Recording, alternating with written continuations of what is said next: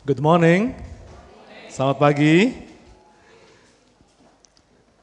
Praise God. Saudara, hari ini saya akan membicara tentang the power of praising God. Kuasa di dalam mengucap syukur kepada Tuhan, ya. Kuasa di dalam mengucap syukur kepada Tuhan. Saudara, di dalam hidup ini ada hal-hal yang Tuhan ajarkan di dalam firman-Nya di Alkitab yang kita bisa mengerti langsung, ya. Misalnya jangan mencuri. Kita bisa ngerti langsung bahwa oh kita nggak boleh mencuri. Kita nggak harus jadi pencuri lebih dulu, baru ngerti kalau nggak boleh mencuri. Ya, misalnya jangan membunuh. Kita nggak nggak perlu jadi pembunuh dulu untuk bisa ngerti firmannya bahwa jangan membunuh. Tetapi ada firman Tuhan yang baru bisa dimengerti lewat pengalaman. Misalnya, saudara dikata, uh, firman Tuhan mengatakan, ampunilah musuhmu. Saudara tidak akan pernah bisa mengerti arti pengampunan sebelum orang menyakiti hati saudara. Sebelum orang berbuat salah kepada saudara. Baru saudara bisa mengerti arti pengampunan itu. Arti mengampuni musuh itu. Misalnya Tuhan bilang, Kasihlah musuhmu, ampunilah musuhmu, kasihlah. Saudara, nggak pernah kita bisa ngerti bagaimana mengasihi sebelum saudara pernah disakiti, pernah dikecewakan, pernah ditinggalkan. Ya. Nah demikian juga hal mengucap syukur. Mengucap syukur ini perlu dialami saudara. Kita nggak akan pernah bisa berkata kita mengucap syukur pada waktu kita kenyang, kalau kita nggak pernah ngalami lapar. Kita nggak pernah mengucap syukur kalau kita sehat sebelum kita mengalami sakit. Kita nggak pernah bisa mengucap syukur kalau kita dicukupi oleh Tuhan sebelum kita mengalami kekurangan. Kita nggak bisa mengucap syukur kalau kita sukses sebelum kita mengalami kegagalan. Ada hal-hal di dalam firman Tuhan yang baru kita bisa mengerti ketika kita mengalami firman Tuhan itu, mengalami lebih dulu. Saudara, sesungguhnya tidak ada kuasa apa pun di dalam firman Tuhan kecuali kita melakukannya. Amin. Tidak pernah ada kuasa firman Tuhan. Firman Tuhan akan tetap menjadi firman Tuhan, tetapi kita tidak pernah mengalami kuasa firman Tuhan sebelum kita melakukannya, sebelum kita mengalaminya. Nah, di dalam hal mengucap syukur ini, apa kuasa di dalam pengucapan syukur ini? Mari hari ini kita akan belajar sama-sama. Apakah kuasa di dalam mengucap syukur ini? Kita akan belajar sambil nanti kalau bisa langsung mengalaminya. Amin. Mari kita baca sama-sama kitab Yohanes pasal yang ke-6 ayat yang ke-10 sampai yang ke-12. Apa kuasa mengucap syukur? Yang pertama, mengucap syukur itu akan menghasilkan mujizat. Ya, mengucap syukur, catat baik-baik. Mengucap syukur itu akan menghasilkan mujizat. Saya ambil contoh, Yohanes pasal 6 ayat yang ke-10 sampai ke-12. Kata Yesus, suruhlah orang-orang duduk. Adapun di tempat itu banyak rumput, maka duduklah orang-orang itu kira-kira 5000 laki-laki banyaknya. Lalu Yesus mengambil roti itu, mengucap syukur, dan membagi-bagikannya kepada mereka yang duduk di situ. Demikian juga dibuatnya dengan ikan-ikan itu, sebanyak yang mereka kehendaki. Dan setelah mereka kenyang, ia berkata kepada murid-muridnya, kumpulkanlah potongan-potongan yang lebih, supaya tidak ada yang terbuang. Saudara tahu ini cerita tentang bagaimana Yesus memberi makan 5.000 orang laki-laki. Kalau disebutkan 5.000 orang laki-laki, kira-kira pada waktu itu yang berkumpul orang laki-laki tok apa ada perempuannya saudara? Ada. Kira-kira berapa prosentasi laki-laki sama perempuan? Kira-kira mana yang lebih berminat untuk dengar Yesus, laki-lakinya atau perempuannya?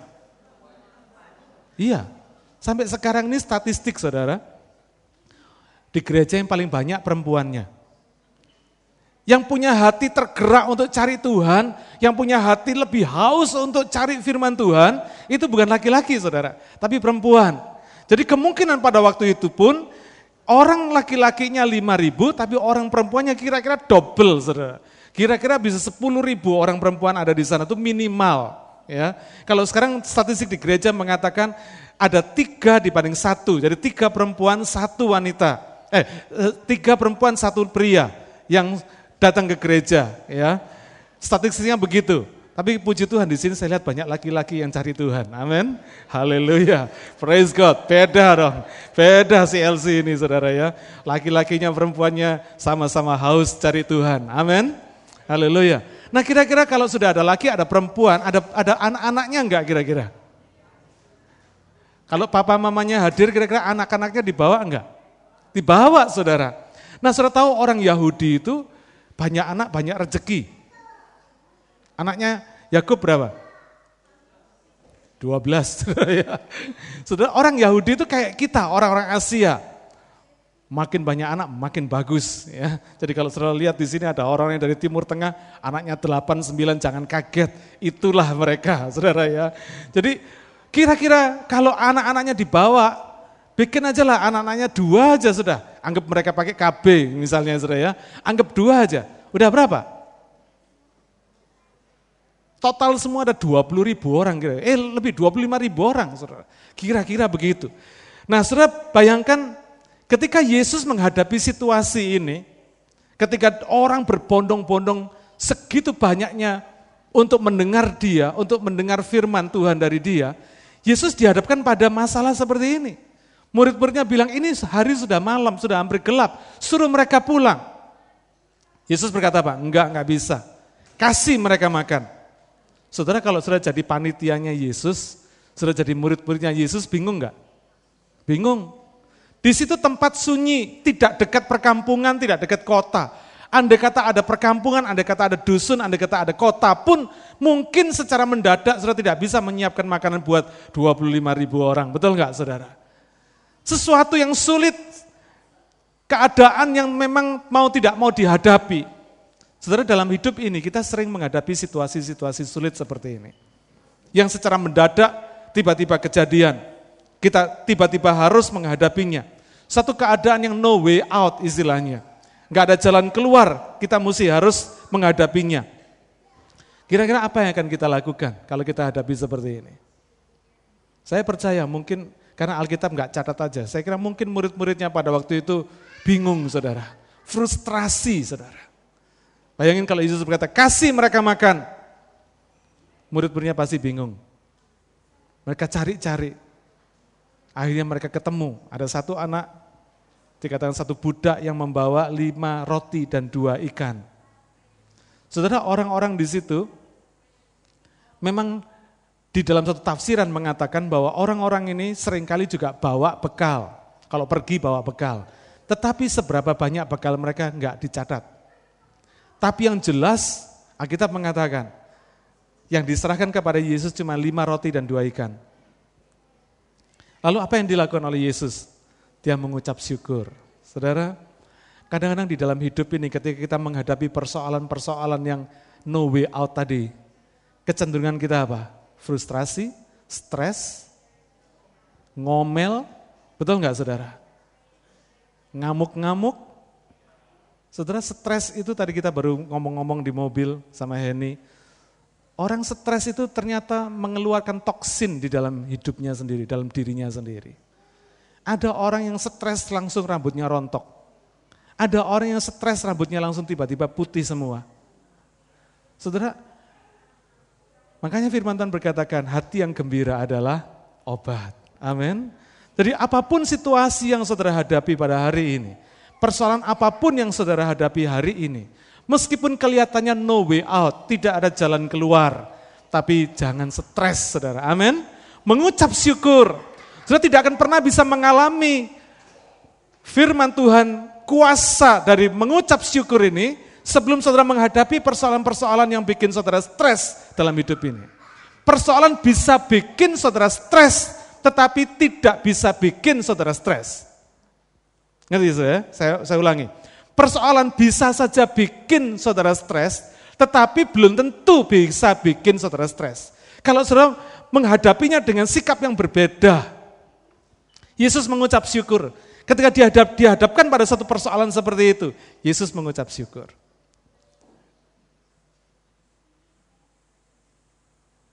Pada saat itu Yesus ditantang kepemimpinannya. Yesus ditantang ke eksistensinya dia sebagai anak Allah. Orang-orang ingin melihat bagaimana dia menyelesaikan masalah ini.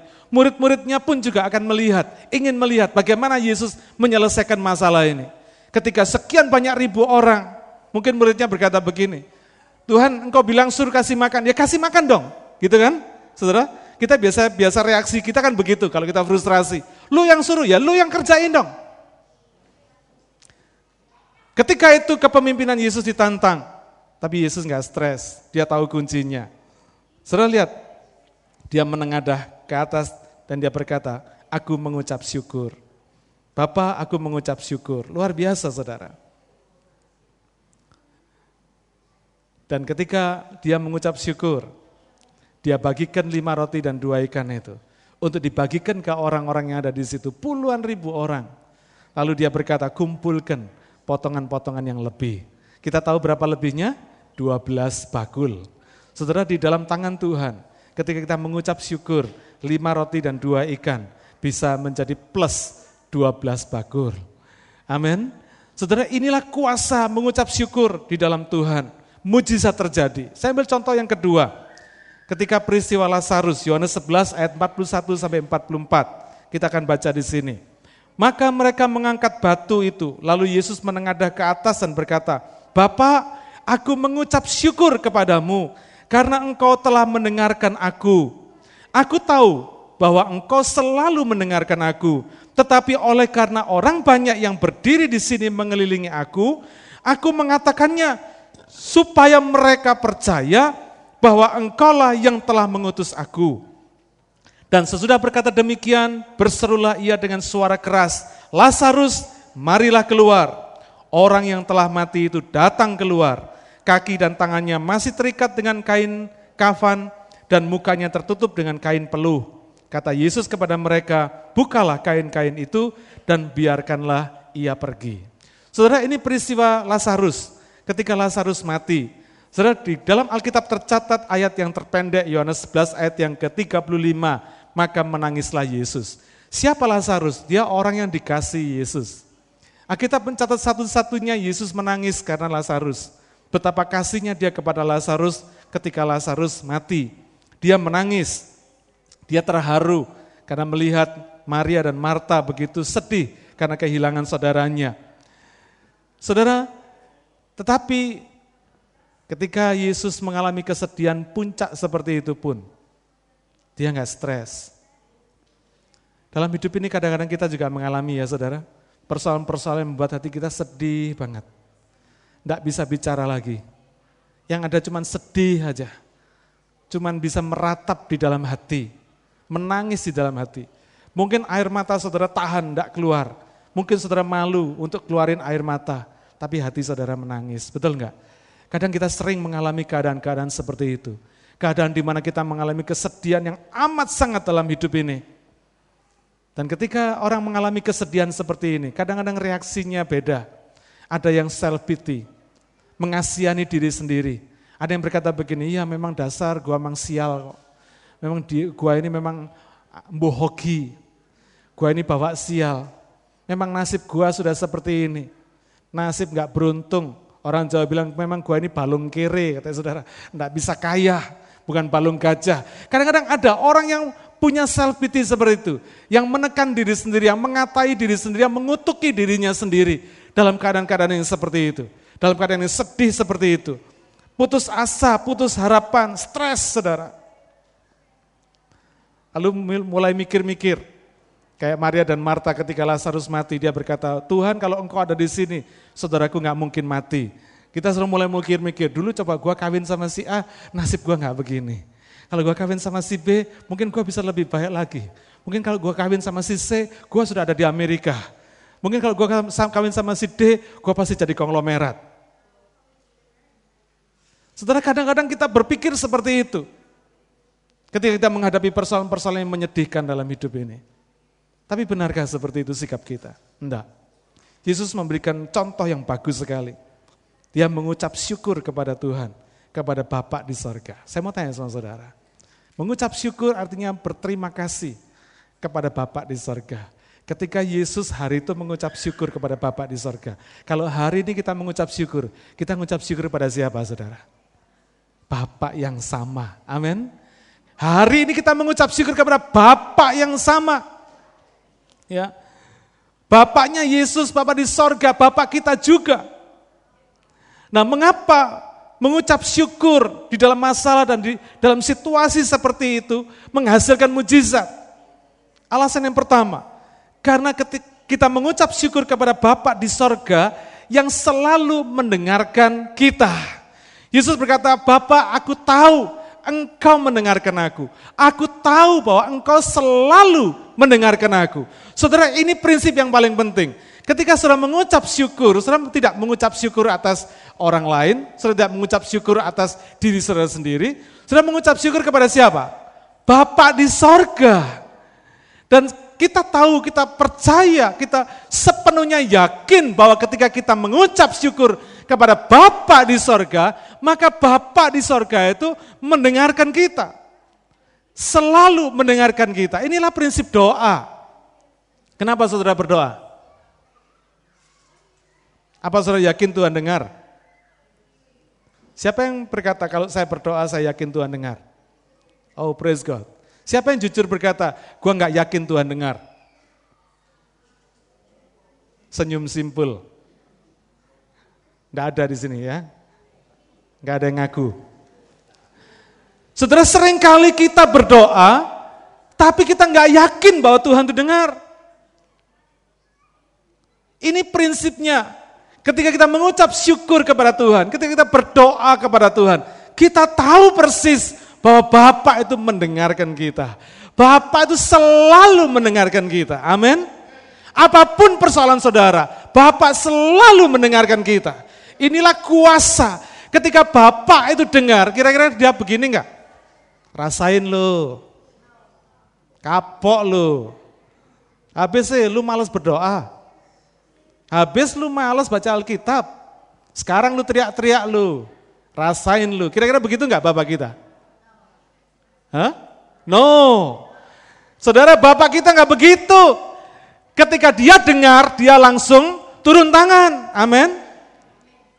Ketika Bapak kita dengar ucapan syukur kita, dia turun tangan. Urusan waktunya, urusan dia. Amin. Tapi yang pasti Bapak di surga turun tangan. Itu satu kepastian. Saudara di dalam firman Tuhan, di dalam iman Kristen itu nggak ada yang semoga selalu ada kepastian. Firman Tuhan berkata, di dalam Yesus tidak ada ya dan tidak. Selalu ada ya dan amin. Amin saudara. Di dalam Tuhan itu ada kepastian apa pun bentuk persoalan saudara. Yang kejepit pun, yang membuat saudara no way out sekalipun. Yang membuat saudara ada di dalam kesedihan yang paling dalam sekalipun. Ada kepastian. Karena itu mengucap syukur, Ketika kita ngomel, ketika kita bersungut-sungut, maka sebetulnya kita tidak berterima kasih. Saudara kebanyakan manusia itu punya karakter ini, tidak tahu terima kasih. Sudah ditolong, masih nggak tahu terima kasih. Sudah dikasih kebaikan, masih nggak tahu terima kasih. Ungrateful heart, orang Inggris bilang, nggak punya rasa terima kasih, nggak punya rasa syukur boro-boro kepada Tuhan yang nggak kelihatan. Kepada manusia aja kadang kita nggak terima kasih. Betul nggak saudara? Karena itu kalau saudara tidak diterima kasih sama orang, saudara nggak usah marah, nggak usah kecewa, nggak usah stres, nggak usah ngomel. Karena memang manusia begitu. Sama manusia yang kelihatan aja, nggak jarang loh yang punya tahu rasa terima kasih. Anak-anak sudah dikasih pemeliharaan yang baik sama orang tua, kadang nggak tahu terima kasih loh sama orang tua. Kalau saudara punya, kalau saudara jadi orang tua pus punya anak yang nggak tahu berterima kasih sama saudara, jangan kecil hati, itulah manusia. Amin. Ucap syukur sama Tuhan. Kalau manusia yang kelihatan aja manusia susah mengucap syukur, susah berterima kasih, apalagi Tuhan yang nggak kelihatan saudara. Lebih susah lagi mengucap syukur. Tapi puji Tuhan Alkitab memberikan kepada kita contoh bagaimana Yesus mengucap syukur kepada Bapak di sorga. Dan dia katakan, Bapak engkau mendengarkan aku engkau selalu mendengarkan aku. Luar biasa saudara.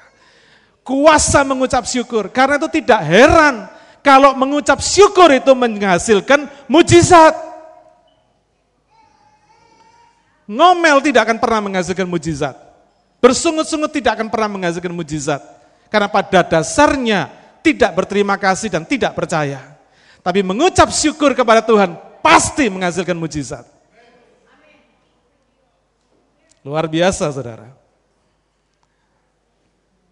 Karena itu inilah alasan mengapa kita berdoa. Karena kita percaya Bapak di surga dengar doa kita. Kalau enggak ngapain sudah berdoa?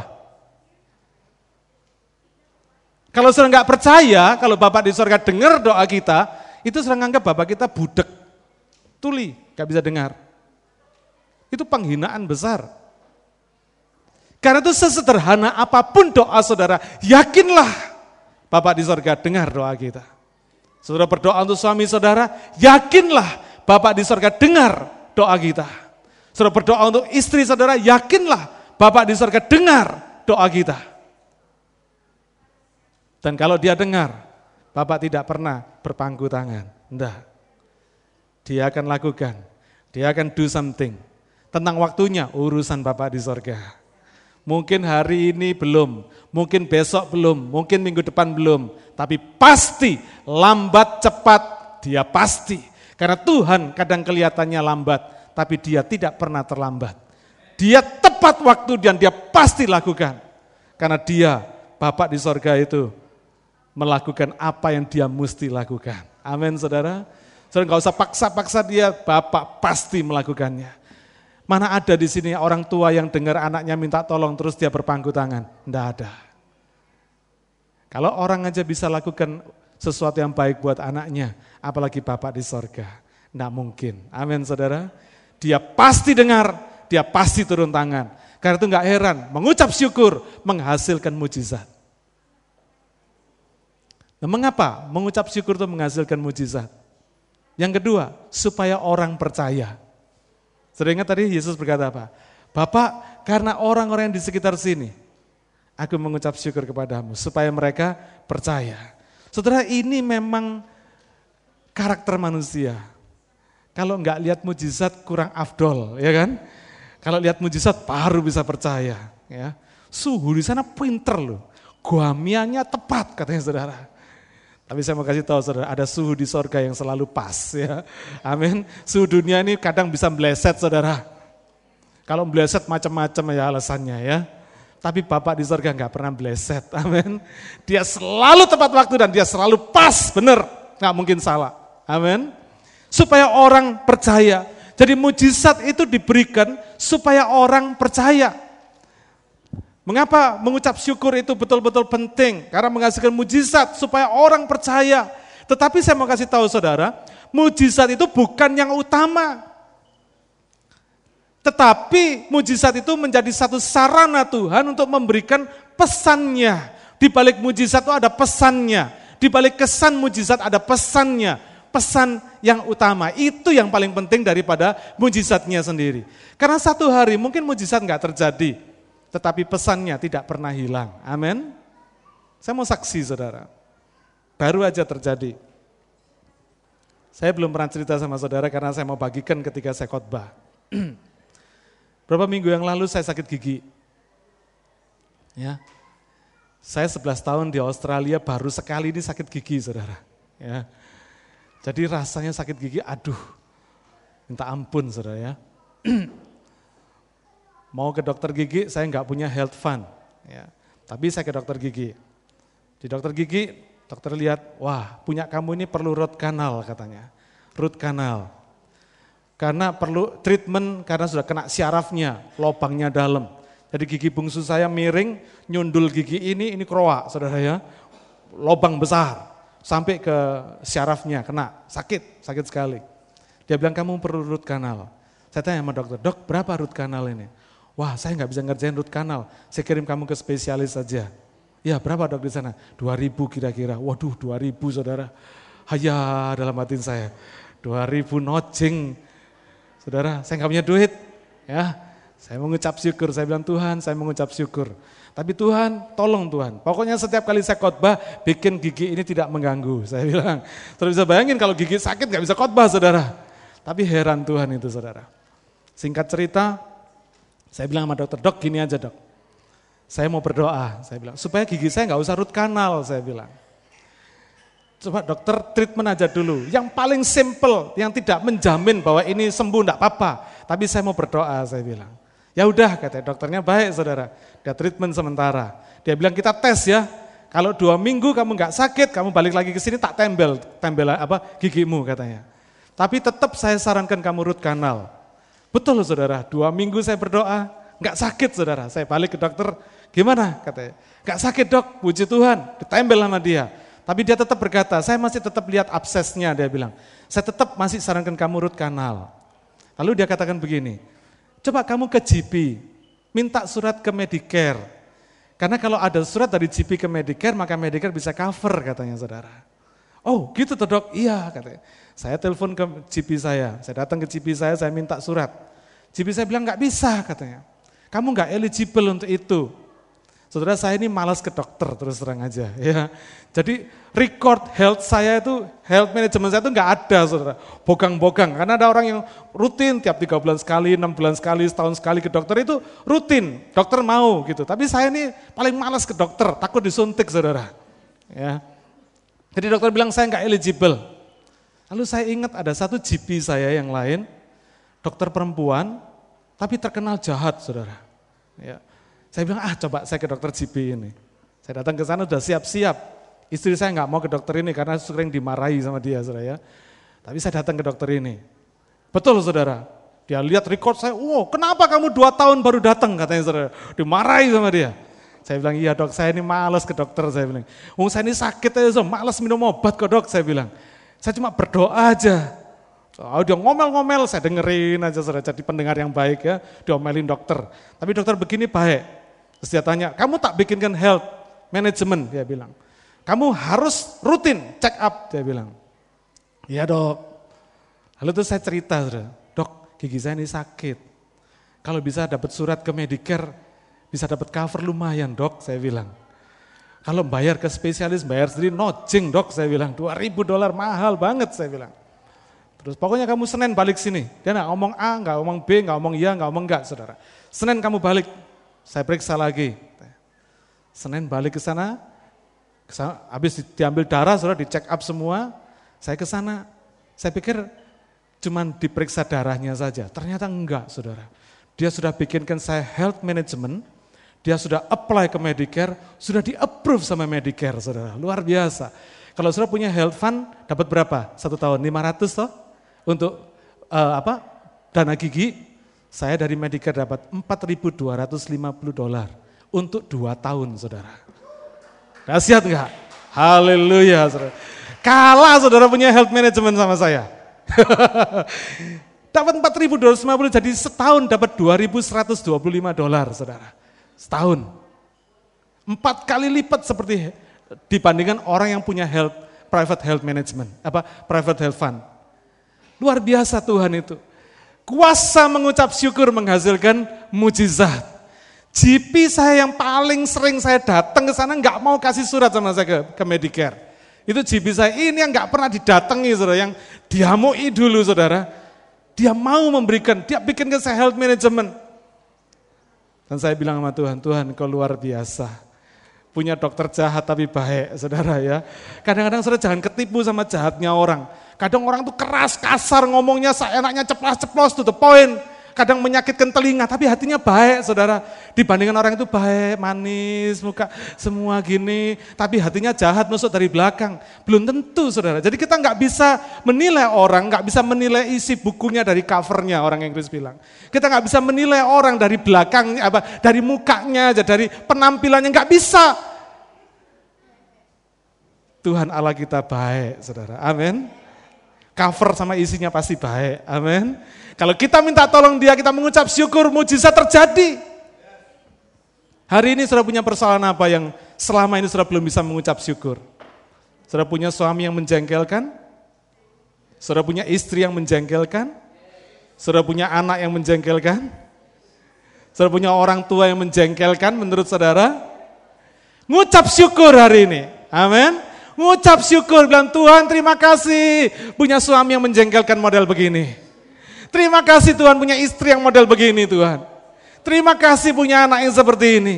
Terima kasih punya orang tua seperti itu Tuhan. Terima kasih Tuhan, terima kasih. Ketika kita mengucap syukur, kita berterima kasih Tuhan.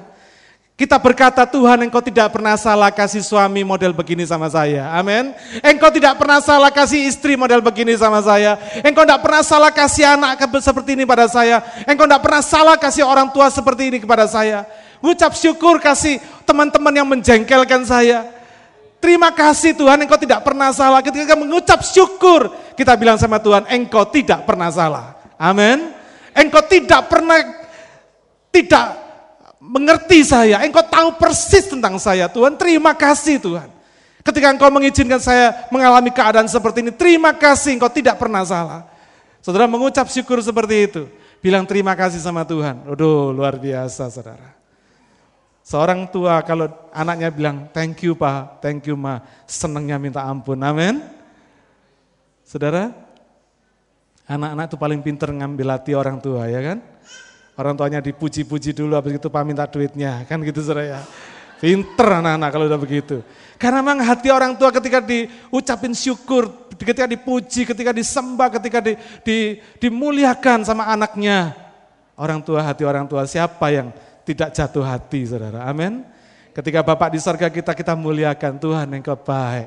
Luar biasa, terima kasih Tuhan. Engkau tidak pernah salah memberikan saya persoalan, mengizinkan persoalan terjadi dalam hidup saya. Meskipun no way out, aku percaya engkau selalu punya way out. Amin. 1 Korintus 10 ayat 13 berkata Tuhan pasti memberikan jalan keluar sehingga kita dapat menanggungnya. Kita mengatakan Tuhan engkau tidak pernah salah, engkau baik, tidak pernah ada rancangan yang jelek terhadap aku. Karena firman Tuhan berkata, rancangan aku ini mengetahui rancangan-rancangan apa yang ada padaku mengenai kamu. Itu rancangan damai sejahtera, bukan rancangan kecelakaan untuk memberikan kepadamu hari depan yang penuh harapan. Amin. Ketika kita mengucap syukur, kita katakan itu semua sama Tuhan. Mari lihat, mujizat terjadi. Setelah saya dapat surat dari Medicare, saya balik ke dokter. Dokter saya, dokter gigi yang pertama tadi. Saya bilang, dok, mujizat dok ini saya dapat surat dari Medicare. Oh ya, dia bilang surat. Wah hebat kamu. Katanya, kok bisa dapat? Gimana cara kok bisa dapat? Pokoknya kalau Tuhan yang bekerja pasti beres dok. Oke kalau gitu. Kalau gitu gua tambal semua ya. Hah? Apanya dok? Gigimu ini ada enam yang harus ditembel semua katanya saudara. Ayah, saya pikir saudara. Dok kok enggak bilang kalau kalau ada enam yang mesti ditempel? Ya saya kasihan sama kamu, saya kerjain satu-satu aja dulu. Tapi sekarang kamu udah punya Medicare, saya tambal semua dia bilang. Dalam satu hari enam gigi saya dikerjain semua saudara. Ditempel semua. Kasih pon sama dia ke Medicare, sampai di Medicare, Medicare-nya kaget. Hah? Katanya. Enam gigi ditempel semua. Kebanyakan ini katanya saudara. Orang-orang medikal juga baik juga, kamu balik oh bikin doktermu, jangan dibikin satu pon, suruh pecah dua pon katanya saudara, supaya kamu bisa dapat apa full paid semua dia bilang. Saya balik ke dokternya, dokternya ketawa, saudara. memang saya belum pernah nempel orang enam satu hari katanya. Ayah diborong semua 11 tahun saudara, enam gigi disikat semua sama dia saudara. Tuhan itu baik saudara, amin. Haleluya. Lalu dokternya bilang, sudah habis gini kamu root kanal aja. Gak usah tunggu-tunggu, cabutin aja tuh gigi gerahammu belakang gitu ya. Supaya kamu bebas dari urusan gigimu katanya saudara. Udah dapat ini, tenang aja dia bilang. Saudara Allah itu baik, amin. Kalau kita nggak ngomel, saya bisa aja ngomel saudara, saya bisa ngomel, bukan nggak bisa ngomel. Sakit gigi itu setengah mati saudara sakitnya saudara. Bisa ngomel, tetapi saya tidak mau ngomel, amin. Kita mesti ngucap syukur sama Tuhan. Praise God. Puji Tuhan. Giginya sensitif sekali, minum air aja sakit saudara-saudara. Minum air loh, belum makan loh saudara. Baru kena air, ceng gitu, teng saudara. Itu luar biasa saudara. Dahsyat Tuhan itu, amin. Tadi sekarang saya udah ngantongin cover dari Medicare saudara. Haleluya. Haleluya. Mengucap syukur sama Tuhan. Menghasilkan mujizat. Amin. Jadi mujizat belum tentu bisa bikin orang percaya. Tapi orang percaya bisa mengundang Tuhan untuk melakukan mujizat. Jadi instead saudara ngomel-ngomel, mari kita mengucap syukur. Ngapain mesti ngomel-ngomel? Mari kita mengucap syukur. untuk masalah saudara yang no way out. Coba, saya tahu saudara punya banyak masalah. Pilihan satu aja enggak usah banyak-banyak. Masalah apa yang saudara paling tidak bisa atau belum bisa mengucap syukur hari ini. Satu aja yang paling kelas berat di dalam hidup saudara. Mulai ucap syukur. Nanti sikap saudara, attitude saudara menghadapi masalah itu beda. Ketika saudara pertama ngelihat suami saudara menjengkelkan saudara, Ketika saudara nggak mengucap syukur, saudara kan mikirnya gini, kapan ini nang berangkat-berangkat ya, biar gua bisa bebas kan gitu ya. Kadang-kadang kita kepingin lepas saudara. Seringkali persoalan itu menekan kita, kita ingin bebas dari persoalan ini.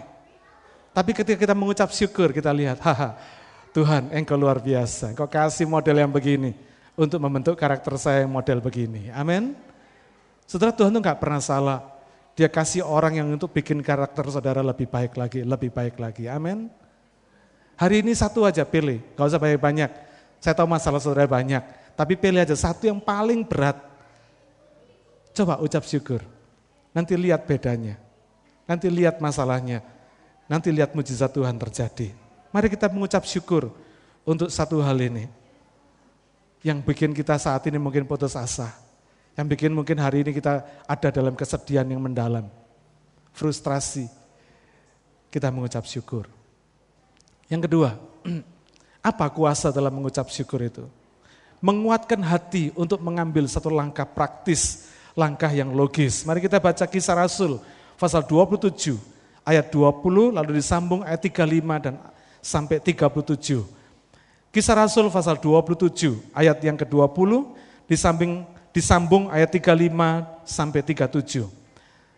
Setelah beberapa hari lamanya, baik matahari maupun bintang-bintang tidak kelihatan, dan angin badai yang dahsyat terus-menerus mengancam kami. Akhirnya putuslah segala harapan kami untuk dapat menyelamatkan diri kami. Ayat 35. Sesudah berkata demikian, ia mengambil roti, mengucap syukur kepada Allah di hadapan semua mereka memecah-mecahkannya, lalu mulai makan. Maka kuatlah hati semua orang itu, dan mereka pun makan juga.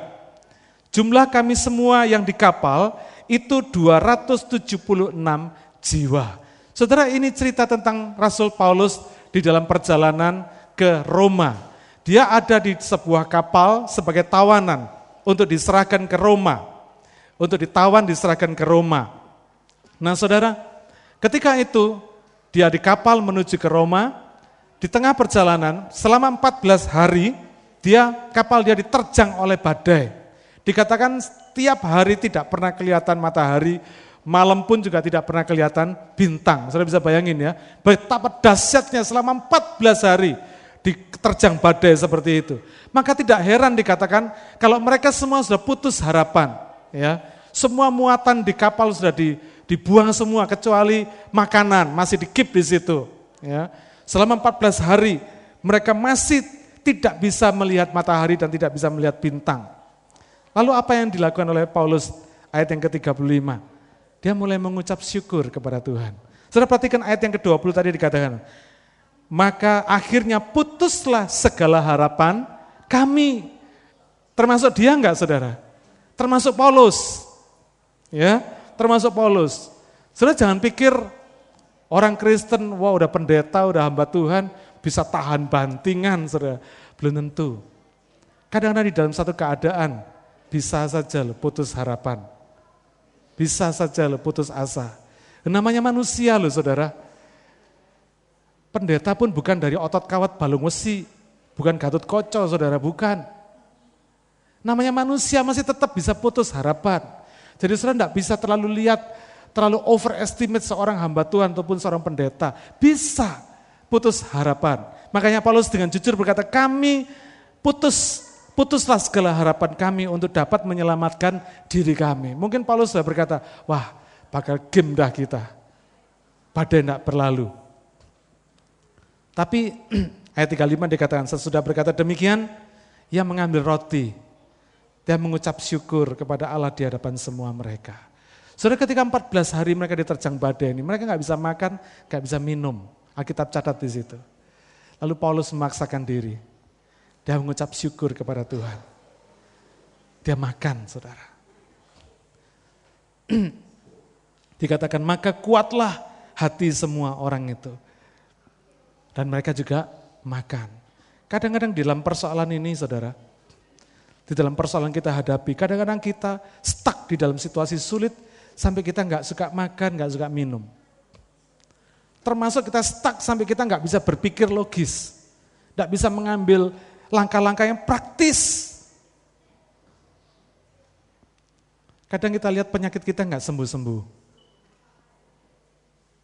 Kadang kita lihat pekerjaan kita nggak maju-maju. Kadang kita lihat pelayanan kita ya cuman gitu-gitu aja. Saudara kadang-kadang kita stuck pada satu keadaan sehingga kita putus asa, kita putus harapan. Apa yang akan kita lakukan? Paulus menyarankan mengambil satu langkah praktis. Dia mengucap syukur, dia mulai makan, dan dia bagikan makanan. Dan orang-orang mulai kuat hatinya, mulai ikut makan. Saudara kadang-kadang dalam hidup ini, meskipun kita menghadapi hal-hal sulit sekalipun, kita perlu mengambil langkah-langkah yang praktis, saudara. Amin. Kadang orang Kristen itu nggak logis. Ya. Punya sakit, kadang berkata, ah biarin Tuhan yang bisa mampu menyembuhkan saya. Lu sakit nggak ke dokter? Kadang orang Kristen nggak mengambil langkah praktis, yang mengambil langkah logis. Dokter pun diurapi Tuhan, saudara. Amin. Saya baru dapat email, suatu kelompok gereja. Saya nggak perlu sebutkan nama gerejanya. Doa puasa 40 hari, 40 malam katanya. Satu orang sudah tidak kuat, tujuh hari sudah tidak kuat. Tetap masih berdoa puasa, akhirnya mati saudara. Gak logis. Enggak kuat doa puasa ya sudahlah, makanlah kan gitu saudara ya. Enggak diterusin, mati. Orang dunia pasti ketawa saudara. Karena kita orang Kristen gak bisa berpikir logis, gak bisa mengambil langkah praktis. Sakit ya cari dokter, berdoa, habis gitu ke dokter. Itu langkah yang praktis, langkah logis saudara. Saya kurang setuju orang yang mengajarkan doa, percaya saja Tuhan pasti sembuhkan. Enggak, sembuhkannya macam-macam. Bisa lewat mujizat, bisa lewat dokter. Jadi meskipun saudara ke dokter, harapan saudara bukan pada manusianya, tetapi Tuhan yang mengurapi dokter itu untuk menyembuhkan saudara. Langkah yang konkret, yang logis. Paulus mengucap syukur sama Tuhan, tapi Paulus juga tahu 14 hari, 14 malam, belum makan, belum minum. Bukan karena nggak mau makan, nggak mau minum, nggak bisa makan, nggak bisa minum. Karena kena terjang badai, saudara. Nah sekarang waktunya dia makan. Habis makan. Saudara, kita sebagai orang Kristen, kita perlu langkah-langkah praktis ini.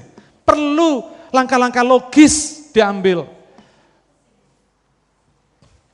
Kalau nggak punya duit ya kerja. Bukan berdoa aja. Uang nggak turun jeblok dari langit, enggak saudara. Kadang kita orang Kristen nggak logis, orang dunia nggak bisa memahami kita.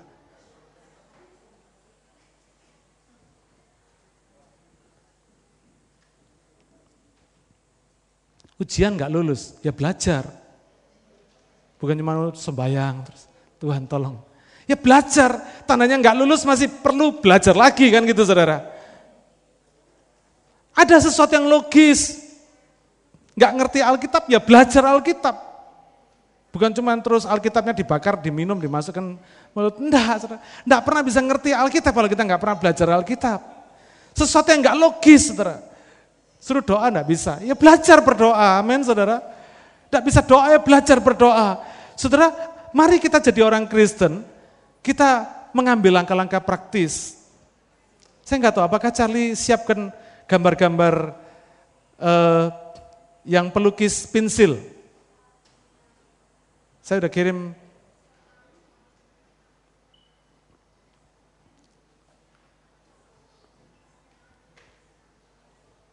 Oh, lagi ke toilet. Oke. Okay. Saudara, ada hal-hal praktis yang kita mesti ambil dalam hidup ini sebagai satu langkah yang konkret yang tidak tidak semu, yang tidak tidak yang bisa dimengerti oleh orang di sekitar kita. Kalau enggak kita jadi batu sandungan malah saudara.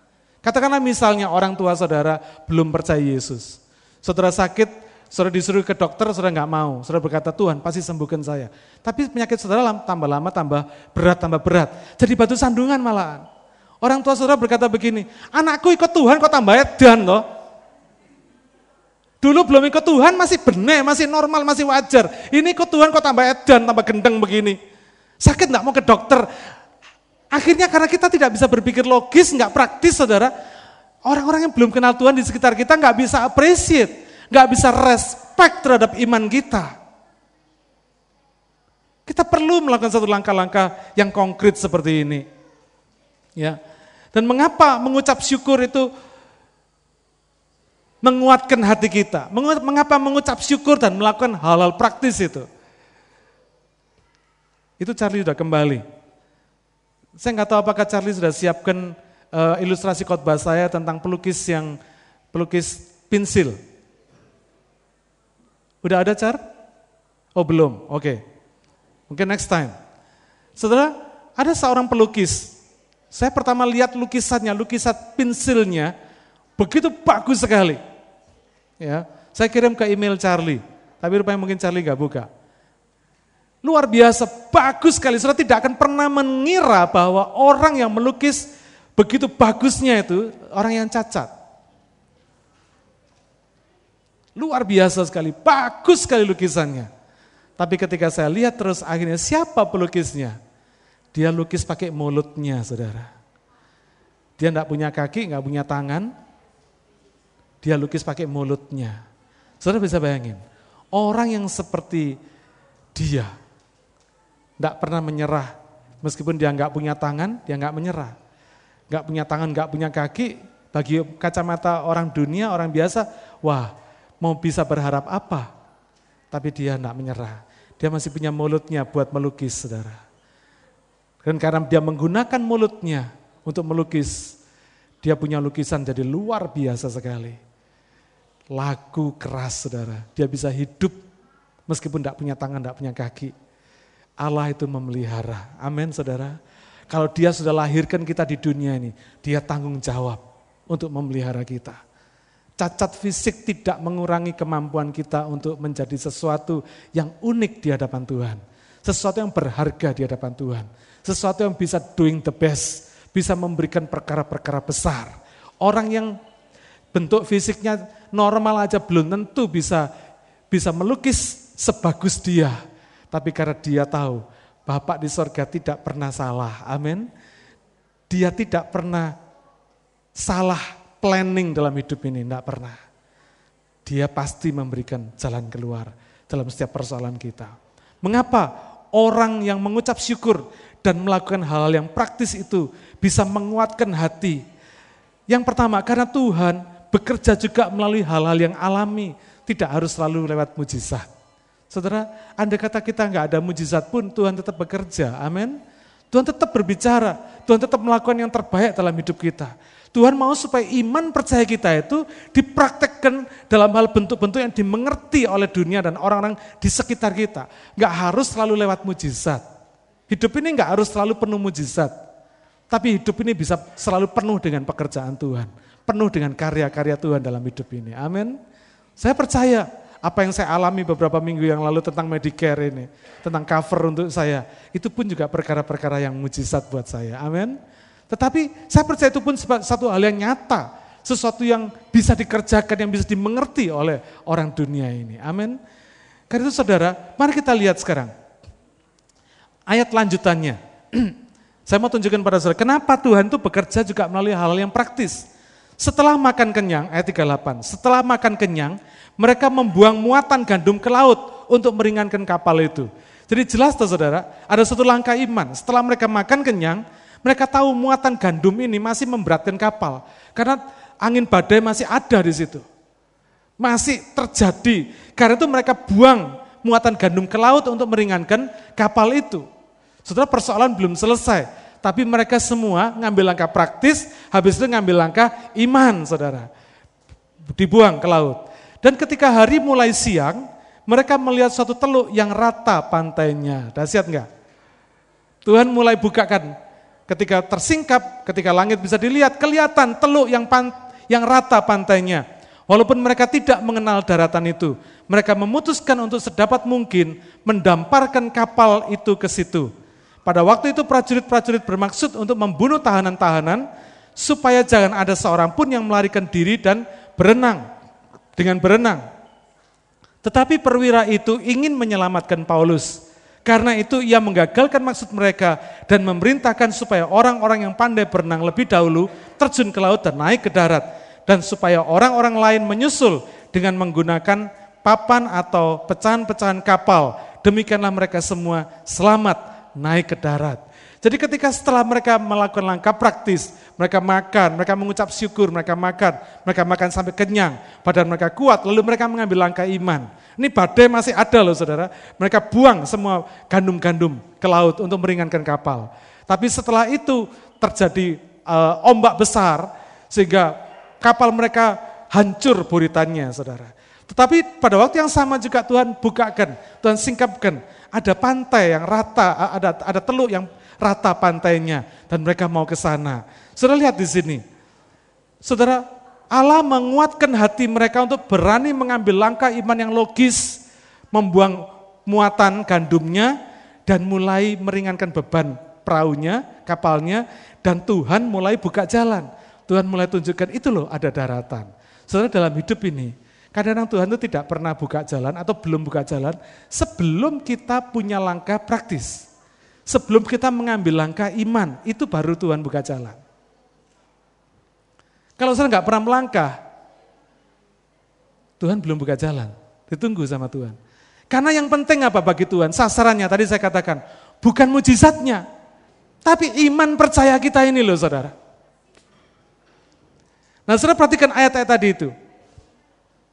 Ketika Paulus sudah mengambil langkah iman, dia mengucap syukur, dia mulai makan, dia bagian makanan, diajak orang semua makan. Lalu dia mulai buang gandum-gandum ke laut. Tuhan mulai buka pantainya. Amin. Dan ketika hancur, ketika perahu hancur, tentara-tentara itu mau membunuh tawanan-tawanan di situ karena apa? Takut lari. Tapi dikatakan ini perwira Romawi itu menyelamatkan, ingin menyelamatkan Paulus. Kenapa dia ingin menyelamatkan Paulus? Karena dia percaya, betul nggak saudara? At least ada satu orang perwira Romawi yang percaya kepada Tuhan. Makanya dia ingin menyelamatkan Paulus. Saudara, kadang-kadang dalam hidup ini, Tuhan mengizinkan kita menghadapi persoalan-persoalan yang menjepit kita, yang membuat kita no way out, untuk membuat kita melangkah dengan mengucap syukur, mengambil langkah iman, mengucap syukur. Lalu mengambil langkah-langkah praktis. Belajar ke, usaha ke, kerja ke, mulai mengambil langkah praktis ke dokter ke dan sebagainya. Baru Tuhan bukakan. Ketika kita mengambil langkah praktis, Tuhan bukakan. Tujuan Tuhan apa? Satu, percaya. Orang Israel ketika Musa menginjakkan kakinya ke Laut Merah, baru air Laut Merah terbuka. Kadang-kadang kita ini cuma ngomong tok, saudara. Di mulut kita ini cuma ngomong tok, ya Tuhan aku percaya. Tapi kalau disuruh ngambil langkah praktis, kita nggak berani.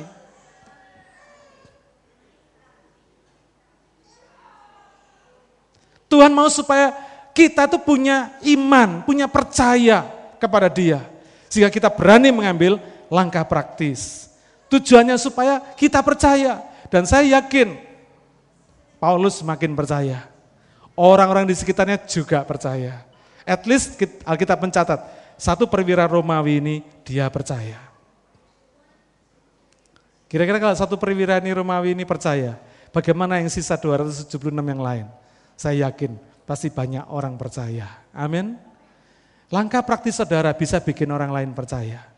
Langkah praktis kita mungkin bisa bikin orang tua saudara percaya. Saudara, keluarga saudara, family saudara percaya. Karena apa? Mereka ngerti saudara. Langkah praktis kita itu membuat mereka mengerti bahasa yang dimengerti oleh mereka. Bukan ngawang. Orang Kristen itu sering kali dianggap orang yang ngawang, tidak landing to earth, tidak down to earth, saudara ya. Tidak bisa dimengerti dengan imannya. Saya selalu mengajarkan itu kita ini down to earth. Hidup orang Kristen itu bisa membaur, bisa bisa step bumi, nggak ngawang. Kita ini bukan malaikat, saudara. Tapi bisa melakukan sesuatu yang dimengerti oleh orang lain, yang membuat orang lain akhirnya bisa percaya. Karena langkah-langkah praktis kita. Mereka bisa melihat iya ya, meskipun dia ke dokter, tapi belum tentu loh dokter bisa nyembuhkan dia. Amin. Mereka bisa yakin meskipun dia ke dokter, tapi Tuhan Tuhan dia yang nyembuhkan nyembuhkan anakku misalnya saudara. Orang dunia mengerti dulu baru percaya. Banyak kita bikin orang dunia tambah bingung dengan iman kita. Nggak ngerti. Oh ngerti aja, nggak bisa, boro-boro mau percaya. Ya nggak bisa saudara. Ada banyak kesaksian di dalam saya membina anak-anak muda untuk melakukan sesuatu yang praktis. Ada banyak anak Tuhan tanya begini sama saya, Om, nanti kalau saya pulang disuruh sembahyang di muka eh, meja abu, saya mesti gimana? Ya saya bilang sembahyang kok. Loh, orang Kristen boleh toh om sembahyang di muka meja abu? Ya sembahyang kok, saya bilang. Apa bedanya kamu sembahyang di muka meja abu sama di muka meja tulis? Gak ada bedanya tuh saudara. Tapi kadang-kadang pengajaran kita yang tidak firm, tidak mantep saudara. Eh, sembahyang di muka meja abu sama di muka meja tulis podo saudara. Bedanya di mana? Sembahyang sama siapa, itu yang penting saudara. Saudara sembahyang di muka meja abu, di mukanya potreknya mak cokongco, enggak apa-apa saudara. Tapi sembayangnya sama siapa? Jangan sama makco sama kongconya saudara. Sembayangnya sama Tuhan, amin. Terus sembayangnya, sembayang, nyembayangnya apa? Itu yang juga paling penting saudara. Saudara sembayang di muka peti orang mati, boleh enggak? Boleh? Boleh. Apa bedanya saudara sembahyang di muka peti orang mati sama di muka peti sabun? Gak ada bedanya. Tapi bedanya saudara sembahyang sama siapa? Dan nyembayangi apa? Kalau sudah sembahyang sama Tuhan, sama Allah yang Maha Kuasa, Tuhan Yesus Kristus, ya boleh tuh saudara. Kalau sudah nyembayangi orang mati ya jangan. Nyembayangi, nyembayangi yang hidup, yang masih hidup. Kalau sudah maesong ke orang mati, sudah sembahyang di situ, sembahyang oh. Enggak apa-apa.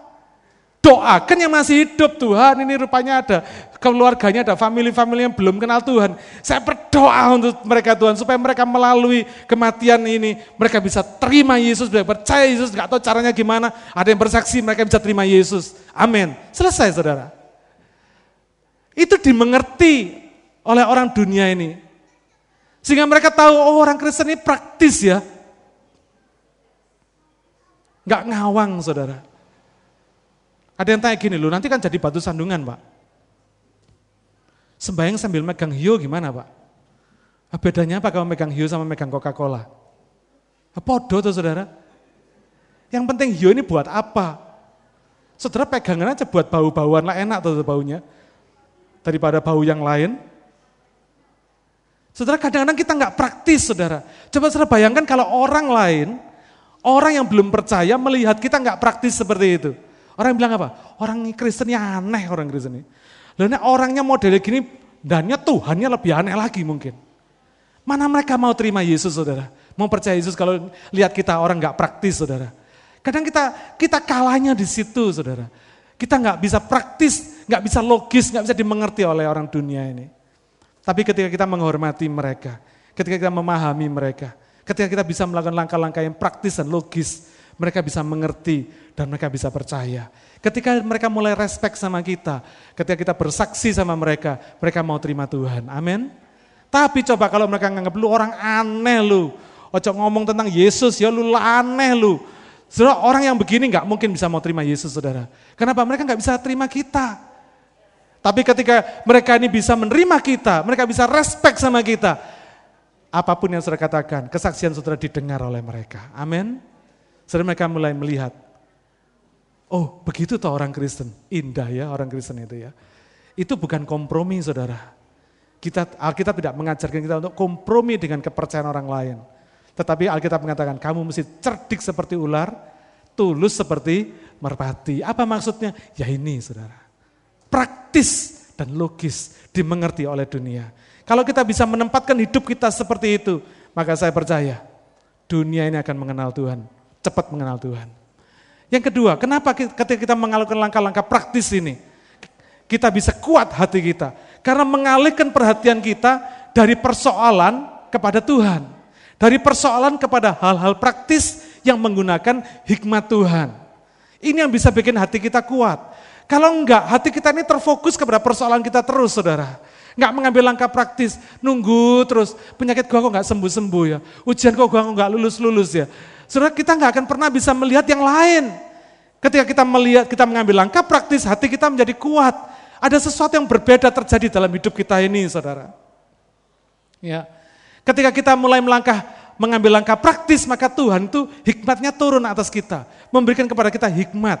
Ingat saudara, Tuhan itu selalu memberikan kepada kita hikmat setiap kali kita menghadapi setiap situasi.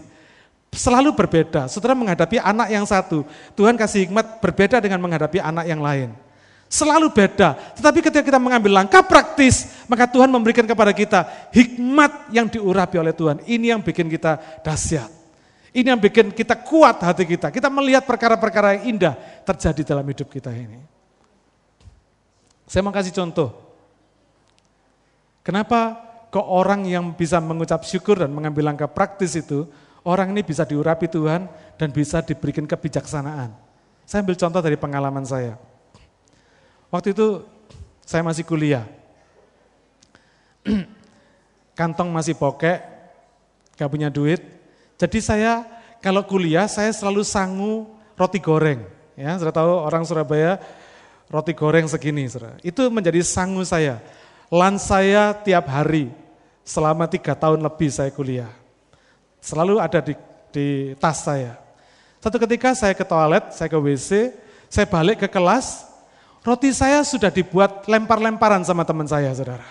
Jadi rupanya ada teman saya yang jahil, dia rokok-rokok, dia bongkar-bongkar tas kuliah saya, mungkin cari buku catatan, ketemu roti goreng saya, diambil, dibuat lempar-lemparan, saudara. Satu kelas dibuat lempar-lemparan, ditendang sana, tendang sini, lempar sana, lempar sini.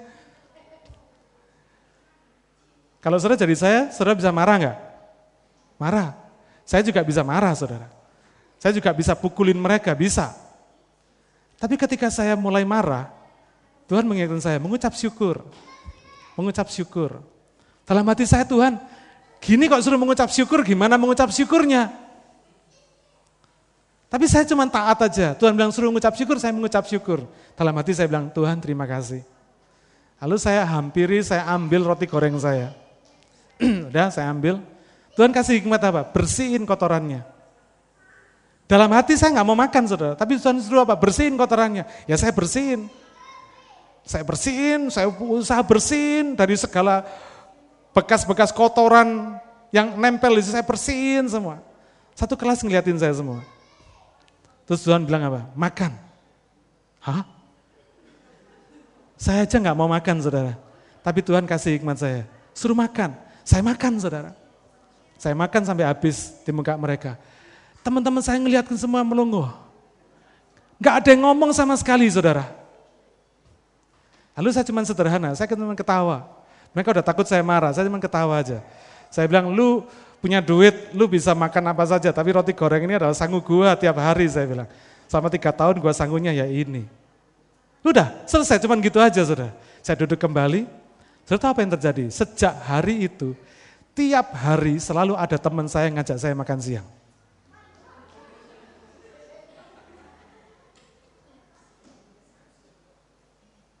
Saya enggak langsung, iya, enggak, enggak begitu saudara. Kebetulan enggak saudara. Enggak. Saya cuma langsung ingat, eh Tuhan tuh memberikan hikmat. Tuhan tuh memberikan cara untuk memenangkan orang-orang ini. Kalau saya marah waktu itu, belum tentu mereka berubah kok. Lain kali mungkin roti goreng saya kan di, di, diumpetin juga bisa kok saudara. Namanya teman tahu sendiri nakalnya gimana ya kan. Tapi begitu saya nggak marah, begitu saya mengucap syukur Tuhan kasih hikmat. Nah hikmat itu tadi yang membuat persoalan jadi beda.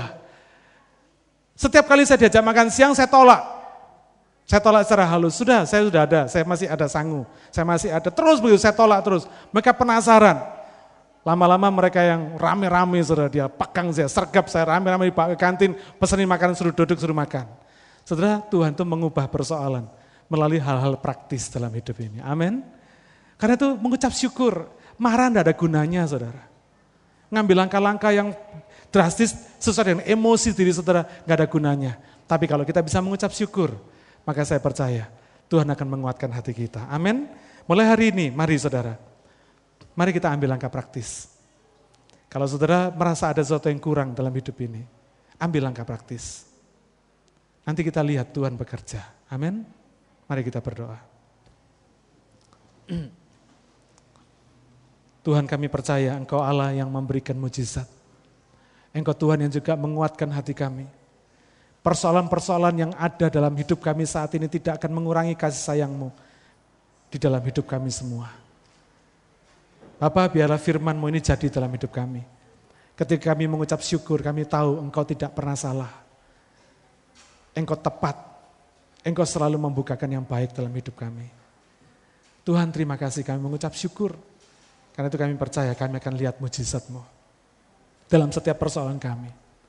Kami juga akan dikuatkan oleh karena persoalan itu. Kami mengucap syukur. Terima kasih Bapak. Engkau Allah yang luar biasa. Engkau Tuhan yang dahsyat.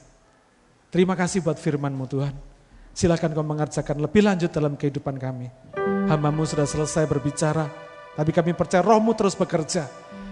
Menafsirkan serta mendorong kami untuk mengaplikasikan dalam detail-detail persoalan kami tiap hari. Terima kasih Bapak. Silakan roh kudus kau bekerja selanjutnya. Meteraikan firmanmu dalam hati setiap kami. Urapi kami. Jadikan mujizat dalam hidup kami. Terima kasih Bapak. Dalam nama Yesus kami berdoa. Haleluya. Amin. Tuhan memberkati saudara. Praise God.